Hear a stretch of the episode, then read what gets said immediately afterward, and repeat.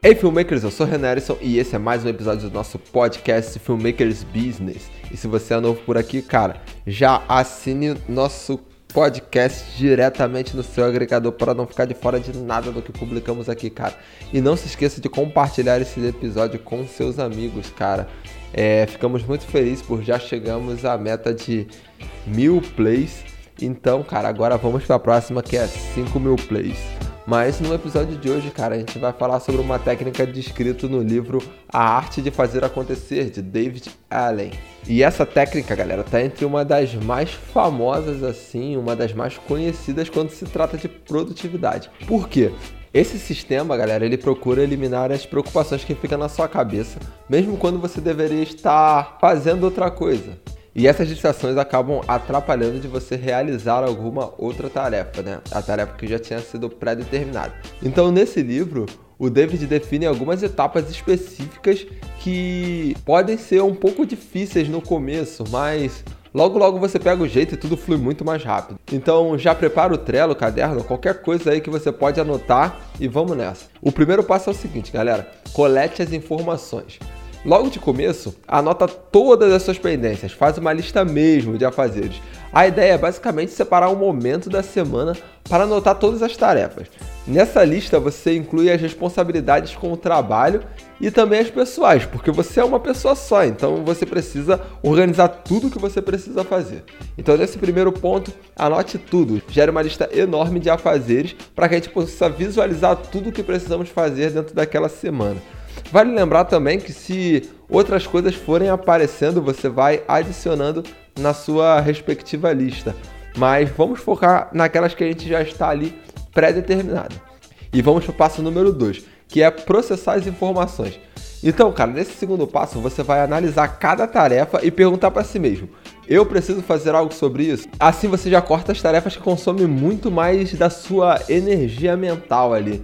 Então, depois que você decidir as prioridades da tarefa, tudo que for simples e rápido, como mandar um e-mail, trocar uma lâmpada, arrumar a cama, cara, faz logo para não ter dor de cabeça e não ficar é, perdendo muito tempo com aquilo ali.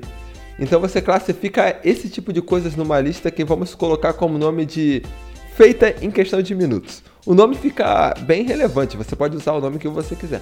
Mas vamos botar aí para poder entender que são tarefas rápidas, então vamos botar como feito em questões de minutos. Obviamente, cara, a gente não pode classificar tudo nessa lista, porque tem muita tarefa que ela parece ser simples, como por exemplo, trocar a lâmpada. Mas se você precisa sair para poder comprar a lâmpada ou mexer em alguma coisa, enfim, Cada tarefa às vezes exige micro tarefas ou pequenas responsabilidades para poder chegar à execução daquele projeto final. Então é bom você entender como funciona todo o projeto e tudo que você precisa fazer para que você possa determinar exatamente cada coisa para sua lista correta. Então, se aquilo é fácil, já faz logo para não ter dor de cabeça. Então, se é algo um pouco mais complexo, a gente vai colocar numa lista separada, que é a lista de projetos. Então, você vai analisar aí, como eu falei, cada coisa e vai definir o que é importante em cada ponto. E assim você vai determinar pelo grau de importância como você vai fazer para executar cada um desses projetos. Quando você estiver fazendo uma coisa, cara, se concentra naquela tarefa para você poder levar ela até o final. Porque você não precisa ficar com as anotações mentais, porque já está tudo no papel, você já sabe o que você tem que fazer. Então você só precisa se dedicar àquela tarefa, levar ela até o final, dar ela como concluída para passar para a próxima tarefa. Então fica muito mais simples de chegar a conclusões desses objetivos. Uma dica legal é sempre reorganizar as tarefas quando o dia começa. Porque assim você pode determinar, ah, hoje eu tenho mais tempo para poder fazer tal coisa, então vou me dedicar mais àquela coisa. Ou, ah, hoje eu preciso fazer algumas coisas mais rápidas porque algo de extrema importância vai tomar muito do meu tempo. Então você consegue reorganizar ali para que seu dia possa ser muito mais produtivo. E se você tiver que fazer uma tarefa que envolva coisas simultâneas, como por exemplo ligar para clientes ou enviar e-mail, Cara, faça todos os clientes e ligue para todos e envie todos os e-mails, tudo de uma vez só. Então reserve um momento do seu dia para fazer tudo aquilo de uma vez, para que você não tenha dor de cabeça de ter que remanejar alguma tarefa porque você deixou para falar com o cliente na parte da tarde, enquanto você já tinha falado com outro na parte da manhã. E o terceiro passo aí, cara, que é um dos mais importantes, né? É executar. Depois que você listou, categorizou, priorizou as tarefas, cara, é hora de começar a trabalhar. Você vai ter que fazer as coisas. Então, se alguma tarefa estiver travando seu fluxo de trabalho, ah, aconteceu alguma coisa que ela engavetou, cara, você parte logo para a próxima.